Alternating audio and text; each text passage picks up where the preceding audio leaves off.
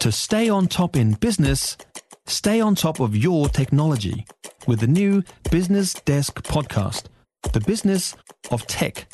Listen on iHeartRadio or wherever you get your podcasts.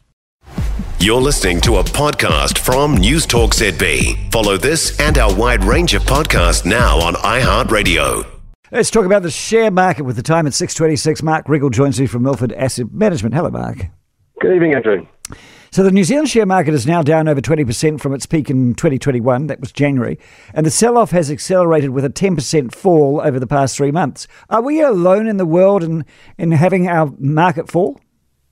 Well, the long-term fall, you know, New Zealand has been a laggard, but the, the last three months, it's been a bit of a coordinated sell-off around the world. So Australia and global shares off, off similar amounts to New Zealand, really, in the last three months. So um, it's also been a very uniform sell-off, right? If you look at the composition of the stocks, 35 of the 50 stocks in New Zealand index are down over 10%. And there's only been four positive performers, and three of those are quite small companies.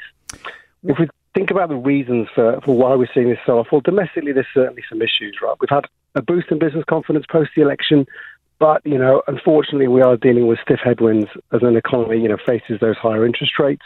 Employment data today kind of revealed just a slowdown and kind of you know, reinforces that that slowdown story is gathering steam. But you know, despite those domestic factors, I do think the bulk of the issue is related to what's going on overseas. So I don't think it's worth exploring that. Well, yeah. Well, tell me about the geopolitics. After all, there is a war where we get our oil, and there's another war where we get our grain. Yeah, that's right. If we see surges in, in commodity prices, then that's not great for, for, for economies, and it doesn't tend to be great um, for shares either. And it's not good for sentiment for, for, for share market investors. But you know, I think there's actually something else going on. It's not really the geopolitics that's causing the fall in share markets. Over the last three months, the biggest move in asset prices we've seen is long-term interest rates. So these are the interest rates that are set for lending and borrowing for longer periods of time, right? So 10-year and longer U.S. government bond rates, well, they've moved higher by one and a quarter percent in the last three months. That's a big move. Aussie and New Zealand rates have moved up similar amounts. So you might ask, well, what's that got to do with shares? Well, now you can invest in a US government bond for 30 years and receive a guaranteed return of over 5% for that period mm. per annum, right? If you look at the last 30 years, when share markets have soared, global shares have delivered a return of around 7% per annum, right? So the return you can get from bonds looking forward has rivaled guaranteed. get.